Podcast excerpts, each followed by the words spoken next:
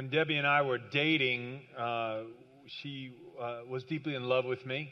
And I, it's important to say because she's put up with me for over 32 years. But anyway, the idea was that she was so madly in love with me that uh, I was, we were living about 650 miles apart at the time. I was living in Missouri, and she was uh, here in uh, Montgomery. And so um, I would drive down about every six weeks. I could find work a weekend off uh, or a three day weekend. I could get some time to drive down here. And, um, and so one of those times, she took a bus up to Memphis where I was passing through. She rode a bus all the way to Memphis just so I could pick her up and she'd ride right back to Montgomery with me. I mean, she took a bus to Memphis to ride five hours in a car with me. That's not happening anymore. Anyway, but the idea is that. but when you hear about people and you're in love and you're engaged, it's like you go, oh, yeah. I mean, if we just get five more hours together out of a weekend, heck yeah. Because I want to be with you. You multiply that by 10 billion, that's how much the Lord desires to be with you and me. He sacrificed his own son on the cross to make all this possible. And this year in 2019, I mean, his desire is to be actively involved in every single part of our lives. It's not on his side if we're not involved, it's on our side. And today, I want to talk with you how important it is that we understand this theological concept that God is with us. Will you pray with me, please? Lord, we are spending time at the beginning of this year looking at a number of things the Bible tells us about you, who you are, about your amazing love and your amazing character. And today, I pray that you remind us that you are with us. And Lord, you want us to be with you. I pray, Lord, that you will speak, that you will move me out of the way, and you will fill our hearts with great encouragement as we look at the year ahead. Pray these things in the wonderful name of Jesus. Amen. In your bulletin, you'll find an outline where I'm headed today entitled God is with me, and that's point A. God is with me. Could we say that together, please? God is with me. Now, if we embrace that, that's really important because the Bible goes on to say this in Deuteronomy 31 8. The Lord Himself goes before you and will be with you. He will never leave you nor forsake you. Don't be afraid and don't be discouraged. That's Moses in the Old Testament. The children of Israel were about to go into the promised land, and Joshua is going to lead them. Moses, it was his time. The Lord said, I'm taking you home, Moses. But Moses told the people, He said, Don't be afraid. God is with you, He'll never leave you or forsake you. Was that a promise just to the children of Israel in the Old Testament? No. Matthew 28 20. Jesus told his disciples, I want you to go make disciples of the whole world. Teach these new disciples to obey all the commands that I've given you, and be sure of this say it with me I am with you always, even to the end of the age. God is with me. That is the whole reason Christ came, is to make a relationship with God possible, to pay the penalty for our sins, open the curtain wide open that separated us, sinful people, from holy God. Now, that concept will change the way we view life, it'll, the way we view problems, the way we view relationships, the way we view the whole year to come. And that's why we're talking about it now at the beginning of 2019, because there are some important decisions we need to make because this is true. Here are a couple of reminders. First of all, God is with me in the good times. There are going to be good times that a bunch of us have this year. You may get a new job, you may get a new house, you may get married, have a baby, all kinds of good things. Well, God is with us in the good times. Um, last year, my youngest son, Graham, graduated from college at Auburn, and Debbie and I were so proud of him. And he had asked me before, uh, you know, about all this. He said, Dad, I'm graduating. Do I really need to walk? And I go, Oh, you bet you do. Because I have been your principal benefactor here, and I want to see you walk that stage and I want a photo with you in a cap and gown. It is, because this is something Debbie and I have prayed about for years. And I wanted our son to know that his father was with him celebrating this moment. Nehemiah knew about this. He had asked for the Lord's favor when he went to request from the king time away to go and help his own people in Jerusalem. Nehemiah 2, it says that I replied, If it pleased the king, and if you're pleased with me, your servant, send me to Judah to rebuild the city where my ancestors are buried. And the king granted these requests because the gracious hand of God was on me. And that's the way Debbie and I felt when we drove away from that graduation. Man, Lord, you have been good to us. All three of our sons been able to graduate from college. And then we high fived each other. No more tuition. Yeah. the gracious hand. But we think about this and we go, and the right thing to do in situations like here's the life application, we need to praise God for his goodness. This year, when good times come, don't let the moment pass. God is with us. Praise him. When good things happen this year, when, you, when that baby comes, when, uh, when the new job is on the way, when you get a raise, whatever happens, when the good things happen, praise the Lord. Let all that I am praise the Lord. May I never forget the good things He does for me. He forgives all my sins, heals all my diseases, redeems me from death, crowns me with love and tender mercies, fills my life with good things. Well, tell Him. Celebrate Him. And the Bible says the right application for you and me is to be ready to praise Him. We can make up our minds about that this year. Last year in 2018, some of us might have waited all the way to Thanksgiving Day. Don't wait till Thanksgiving. Good things happen this week, praise Him right on the spot. God's with us in the good times. Secondly, God's with us in the hard times. We're going to have hard times this year too. You and I would be foolish to think that we're only going to have good times in 2019. Jesus told disciples, You're going to have many troubles in this world. Be of good cheer. I've overcome the world. There's going to be hard times coming. When you go through deep waters, the prophet Isaiah said, uh, was quoting the Lord here. When you go through deep waters, say it with me I will be with you. When you walk through rivers of difficulty, you won't drown. When you walk through the fire of oppression, you won't be burned up. The flames will not consume you. When our oldest son Cameron was learning to drive, he backed out of our driveway one day, and apparently there was some traffic coming that he hadn't seen, and so he shifted the car into drive and jumped up on the curve and ran right over our neighbor's mailbox. Well, he picked up the pieces and put it on their front porch and wrote a note and said, This is Cameron. I ran over your mailbox. Um, I'll come see you after school today. And he went on to school. Well, later that evening, he and I uh, had to walk over to the neighbor's house. I mean, he was going to go over to the neighbor's house and talk to them about repairing, or, I mean, replacing their mailbox. And uh, it was going to be something that he was kind of nervous about. He says, Dad, will you go with me? I went, Yep. So we started over there, and on the way over there, he was going, You know, Dad, I think actually their mailbox was a little too close to the street or whatever. So I go, Okay, son, we're not going to lead with that. In fact, we're not even going to mention that, okay? We're just going to say, We're sorry, and I'm going to replace this. And he goes, I am? I go, Oh, yeah, that's the way we're going to do. We walked in there, and he handled himself wonderfully. Took on some odd jobs and replaced that mailbox. On the way back to our house, from the neighbor's house, he said, Dad, thanks for going with me. Glad to go with you, son. I was proud of the way you handled that. Hmm.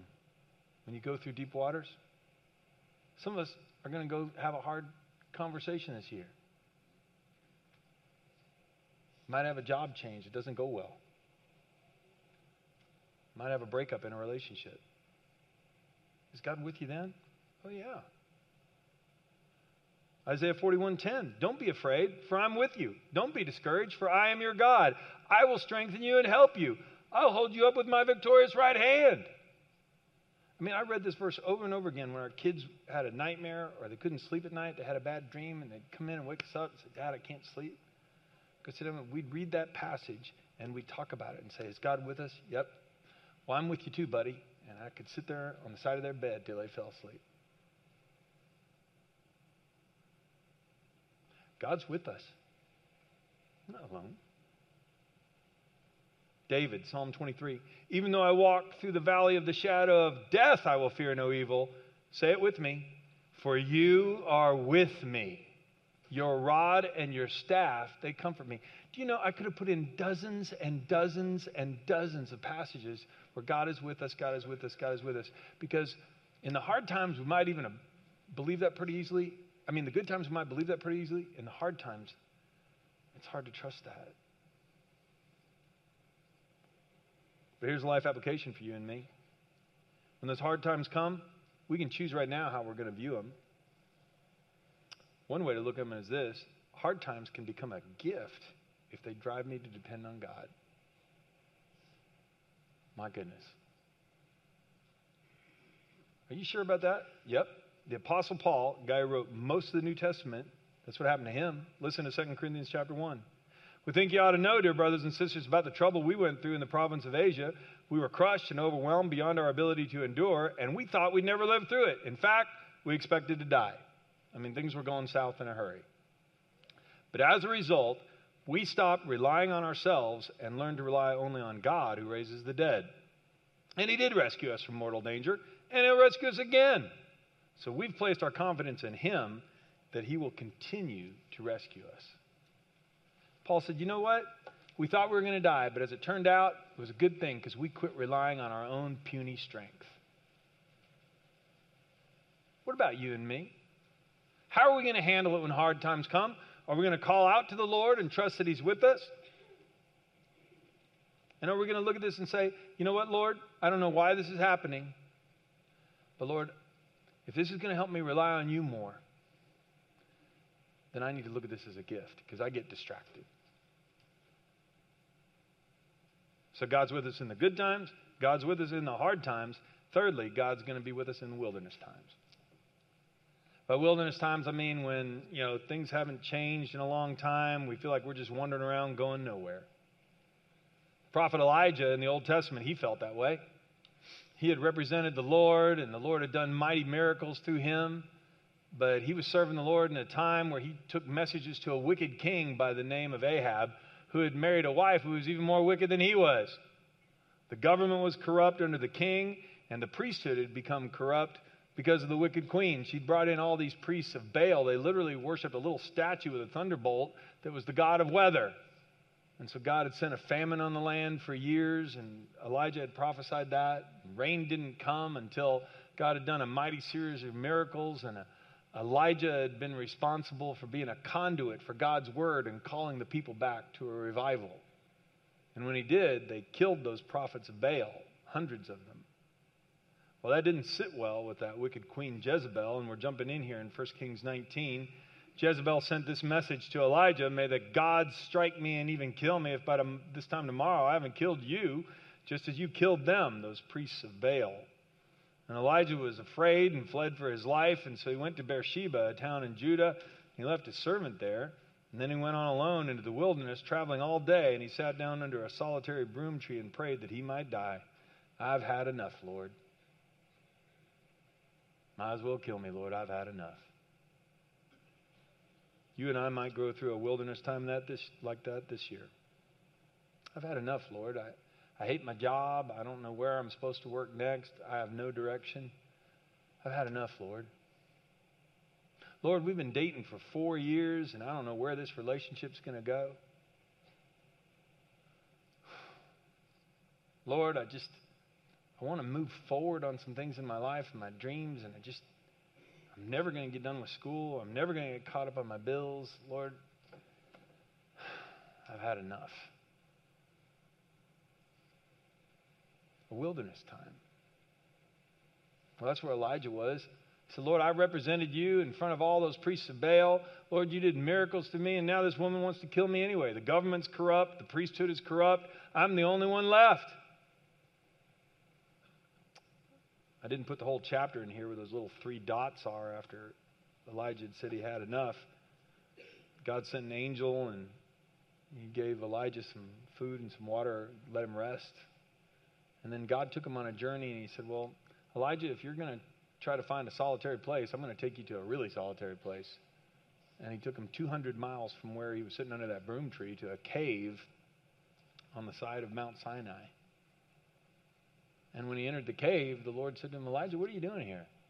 He said, Lord, I'm the only one left. There's nobody else faithful to you. The Lord said, Come outside and face the mountain. Go out and stand before me on the mountain, the Lord said. And as Elijah stood there, the Lord passed by, and a mighty windstorm hit the mountain.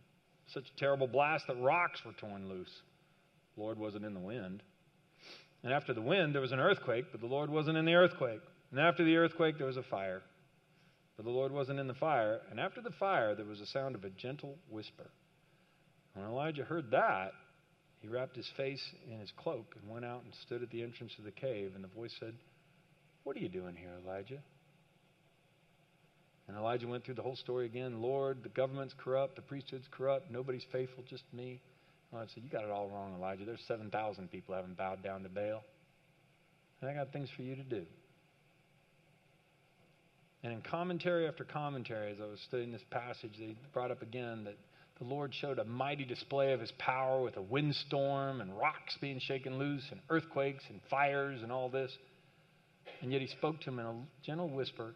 He was 200 miles from anywhere in a cave all by himself, and the Lord was with him. And immediately Elijah recognized the whisper. He was showing Elijah, I'm, I'm in all kinds of places you don't know. I got all kinds of people you don't know. And when things get really, really hard, don't lose hope. Don't give up. I'm doing more than you could ever possibly imagine. And that's a life application for you and me. If we go through a wilderness time this next year, a good thing that we could learn from Elijah's example there is maybe we need to get by ourselves and get quiet because I'll be able to hear God better if I'm quiet and still. You know, when I'm going nowhere, we tend to fill up our lives with activities and more television, more social media, more stuff, and I just got to keep busy because if I keep busy, then I don't think about how miserable I am. Then I don't think about all the stuff I'm not doing, and I don't think about all my disappointment. And the Lord says, No, get quiet. Listen to Isaiah chapter uh, Isaiah chapter 30, verse 15. This is what the sovereign Lord, the Holy One of Israel, says Only in returning to me and resting in me will you be saved. In quietness and confidence is your strength. But you would have none of it. Look, I'm gonna, I need to make a choice this year, so do you. When hard times come, I need to trust that God is with me. When good times come, I need to praise Him. And when I'm wandering in the wilderness, the right thing to do is to sit still and get quiet and say, Lord, you spoke to Elijah. Would you speak to me? Give me hope. Give me strength because I've had enough and I can't do this without you. Oh, this is God's desire for us this year because God is with us in the good times, in the bad times, in the wilderness. Now, point B, I mean, it's true that God's with us, but the biggest implication that I want us to understand is this is that because God is with us, I am not an orphan. Would you say that with me, please? I am not an orphan. And if you're wondering, what are you talking about? Well, listen to what Jesus told his disciples in John 14. He told them, hey, look, the chief priests and the Pharisees are going to put me on trial. They're going to condemn me to death. They're going to beat me and crucify me, and I'm going to die. They're going to place me in a tomb, and on the third day, I'm going to rise again. Then I'm going to ascend to heaven and go prepare a place for you. And when everything's ready, I'll come and get you. And the disciples were going, no, you can't leave, Jesus. Jesus, you can't leave. He goes, No, it's good if I leave. Because if I leave, then I'm going to ask the Father to send the Holy Spirit to you, and He'll be with you. Listen to what He said. He said, I'll ask the Father, and He will give you another advocate, someone to walk alongside you. I've been walking alongside you for three and a half years. Send, he'll send you another advocate who will never leave you. I'm going to leave you now to go prepare a place for you. The Holy Spirit will never leave you. He is the Holy Spirit who leads into all truth. The world can't receive him because it isn't looking for him and doesn't recognize him. But you know him because he lives with you now, and later he will be in you. I won't abandon you as orphans. I'll come to you. I'm not leaving you as orphans. I mean, this is so important that we understand this because to a non Christian, they're not looking for the Holy Spirit. They don't expect the Holy Spirit. They got to make everything out in their own lives and lead their own lives with their own strength. They don't even know that God helps people. But as believers, we need to embrace this and say, God is going to help me. He's going to guide me. He's going to empower me this year. He is with me. Here's a life application this means I must act and think like a child of God, not like I used to think. Paul, Romans 8. The Spirit of God who raised Jesus from the dead lives in you. And just as God raised Jesus from the dead, Christ Jesus from the dead, he'll give life to your mortal bodies by the same Spirit living within you. Therefore, dear brothers and sisters, you have no obligation to do what your sinful nature urges you to do, for if you live by its dictates, you'll die. But if through the power of the Spirit you put to death the deeds of your sinful nature, you'll live. For all who are led by the Spirit of God are children of God. So you haven't received a spirit that makes you fearful slaves. Instead, you received God's Spirit when He adopted you as His own children. Now we call Him Abba Father. In the margin, you can write Dad. For His Spirit joins with our spirit to affirm that we are God's children. And He wants us to treat Him the way I wanted my sons to treat me. Dad, will you go with me? Sure. Dad, will you celebrate with me? Sure. Dad, will you pray with me? I'd love to. But all too often, we don't think of ourselves as children of God. We think of ourselves as spiritual orphans. Look, I put together a little chart here, and it kind of separates these two things. But this, these are the characteristics I'm talking about. When I, I mean, everything on the left here side of a spiritual orphan is true of a non believer, but it can also be true of those of us who've been Christians for a while and we've allowed we've taken our focus off of God and we've tried to handle things in our own strength again. I mean, listen to some of these things. A spiritual orphan is independent and self-reliant. A child of God acknowledges his needs or her needs and asks God for help. A spiritual orphan is anxious and fearful, angry and frustrated because there's a lack of control. I can't control my boss. I can't control my kids. I can't control my job ah, it's too many variables, it's too complicated, so I'm frustrated all the time. Always angry, fits of rage type of thing. A child of God is secure and confident, peaceful and content because God's in control.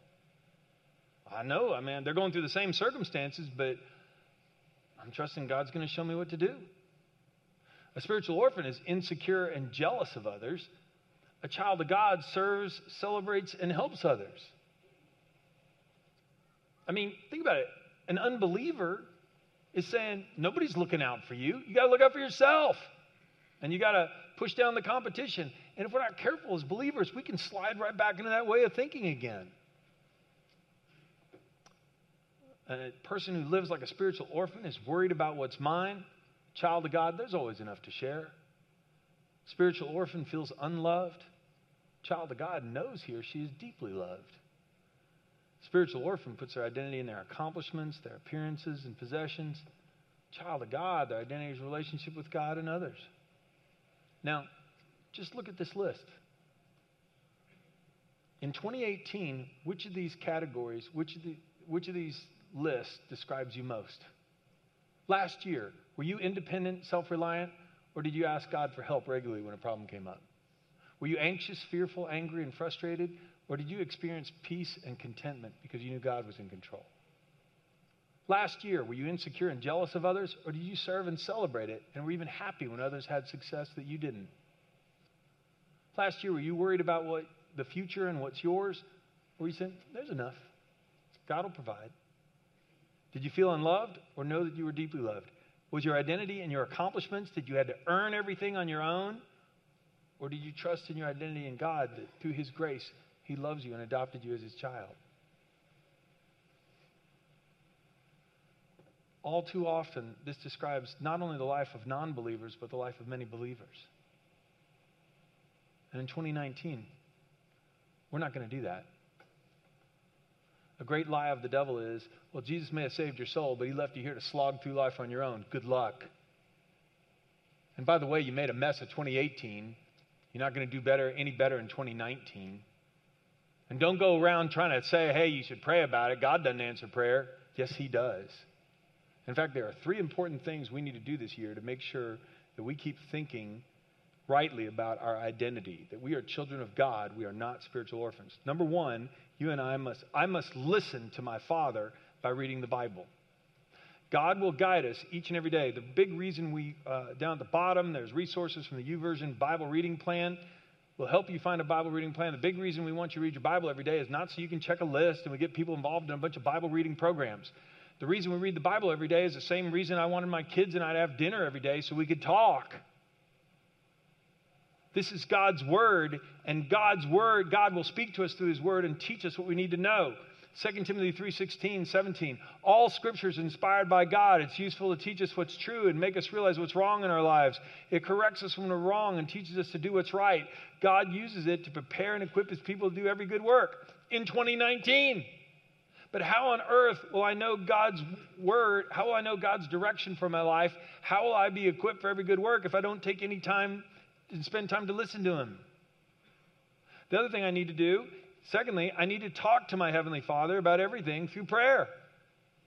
The reason we want to pray, prayer isn't just an exercise that some very religious people do or something you just do before Thanksgiving meal. Prayer is an ongoing conversation. We make our requests to God. In fact, David said it this way My heart has heard you say, Come and talk with me. And my heart responds, Lord, I'm coming. I mean, what if that described all of us in 2019? Wake up in the morning, the Lord said, Come and talk to me. Tell me about what's on your schedule today. Hey, let's talk about the things you're afraid of. Let's talk about the things that you really messed up yesterday. Let's clear the ledger so we can have a wide open relationship here. I heard you calling me, Lord, I'm coming. I mean, that's the idea behind prayer. But when you pray, go away behind, go away by yourself, Jesus said. His disciples had asked him to teach him how to pray. And he said, Then shut the door behind you and pray to your Father in private, and then your Father who sees everything will reward you. Jesus said, Talk to him like he's your dad. Call him dad, tell him what you need. Dad, will you go with me to the neighbor's house? Dad, you want to come to graduation? Dad, will you come pray with me? I'm scared. Of course.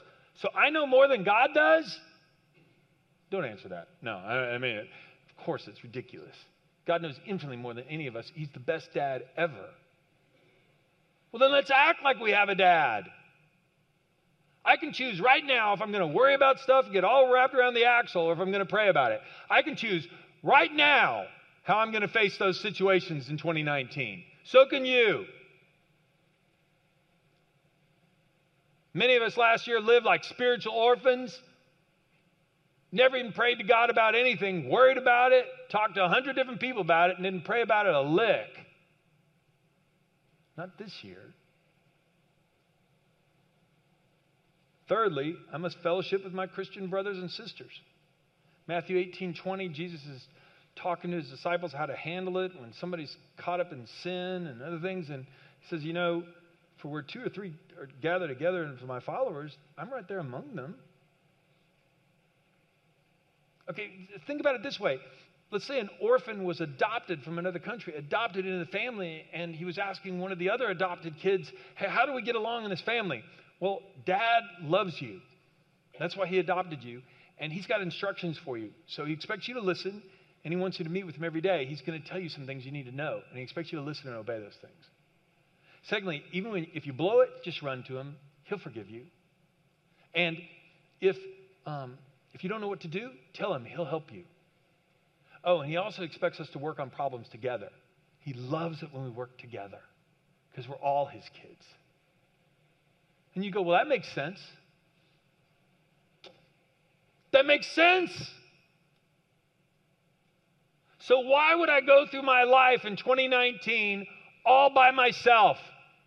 Why would I say, hey, I'm going to do better if I don't read God's word, if I worry instead of pray, and if I isolate myself from other people who are on the same journey? And that is exactly what the devil would have us do. I want you to hear from a man who's part of our church, Martin Wisnatsky. Want you to hear his testimony. He began a relationship with God and how he, how he experiences God with him every day in his life. Would you watch the screens, please? My name is Martin Wisnatsky.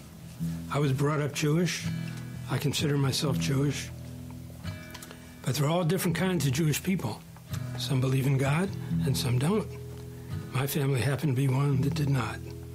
And the little bit of faith that I picked up from Hebrew school, which wasn't a lot, but even so, a little feeling of God disappeared uh, during my higher education. I went to Harvard College, and all I learned about God during that time was that God was a myth that Moses invented to politically control the Jewish people. And that God was also something that people of weak minds who didn't inhabit the major universities used as a crutch to get through life. Having been so educated, I had no reason to think otherwise. God did not exist for me. I lived in a world with God left out, a true wilderness, but I didn't know it. And then I had a most extraordinary experience. I was walking down the street in Waikiki in Honolulu, and a gypsy woman stopped me talk to me. They prey on the tourists, you know, and she was just looking for someone she could get some money out of. But it so happened that she knew something that I didn't know. She knew that Jesus was real. And she sat me down, she waved a white handkerchief, and she said, Jesus, take away his sins. And that was the most extraordinary moment in my life. I broke down crying, and I had an immediate revelation that I was a sinner. And let me tell you, that explained a lot about my life. But I never considered that I was a sinner. I'd never heard that before. Well, I had to find out more. So I rushed out to a bookstore and bought a Bible. And I opened up that book and I heard God speaking to me. And that's what turned my life around. Truth, truth written in the Word of God, taught me how to live, taught me what it was to be a sinner, and then turning the page from the Old Testament to the New, hearing the voice of Jesus as he walked through Galilee. I said, you know what? This is the same voice as the God of the Old Testament. There's no difference. And then to see that my problem of being a sinner had been solved for me by somebody else. And all I had to do was say, Yes, Lord, yes. And I did. That was 40 years ago. It hadn't been a smooth road all the time, the Lord said. Through much tribulation, you shall enter the kingdom of God. Well, on December 1st, I got a diagnosis that I had a tumor at the bottom of my esophagus near my stomach. And all of a sudden, what I thought was a digestive problem became a cancer problem. But it didn't freak me out. It sobered me up somewhat because I realized I had more to deal with than I thought.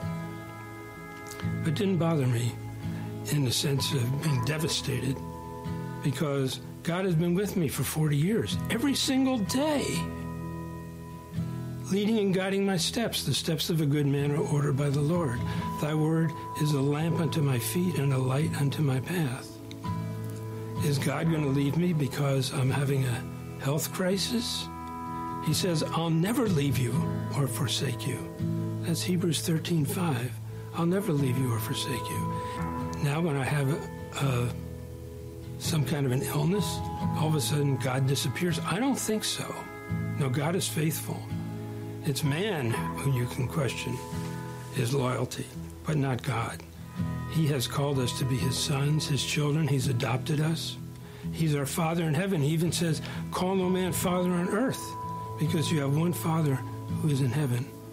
And he says, Casting all your cares upon him, for he careth for thee. I don't have anything to worry about. I truly don't have anything to worry about. Whatever this is or it isn't, it'll take care of itself. God is with me every morning that I get up, and He's going to take care of it each day and show me what I need to know for that day, and that is sufficient for me.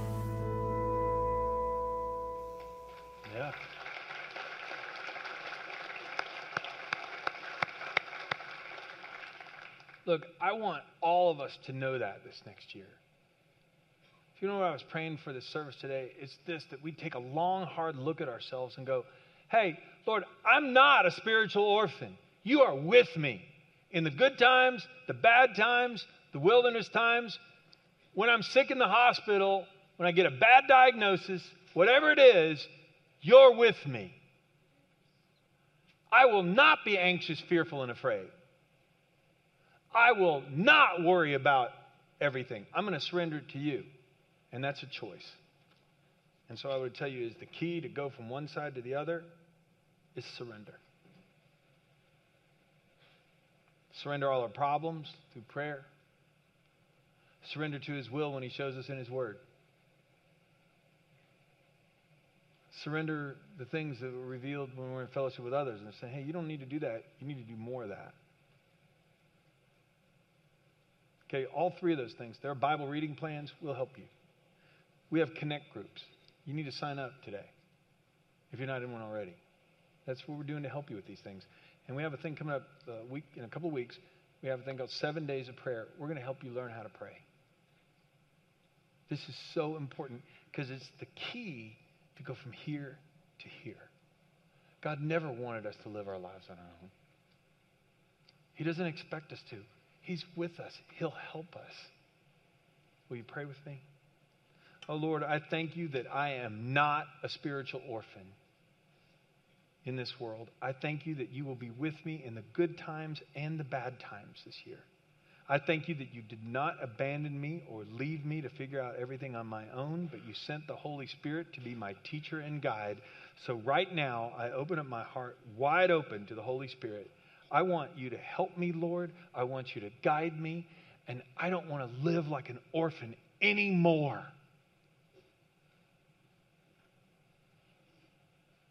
Father, I give you thanks for your word. Please open my eyes to what you want me to read. Soften my heart so I can surrender control to you. Lord, I thank you for allowing me to bring my cares and concerns to you in prayer.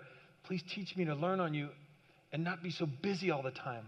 Lord, help me make time with you a priority. I can't figure things out on my own.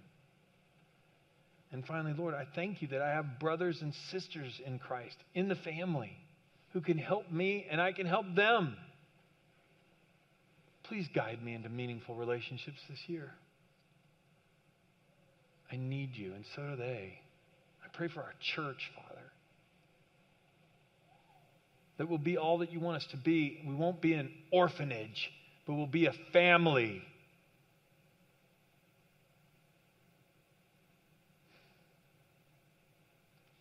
Oh God, I pray these things in the wonderful name of Jesus Christ our Lord. And I know that you hear us because we ask in Jesus' name. Amen. Amen. Let's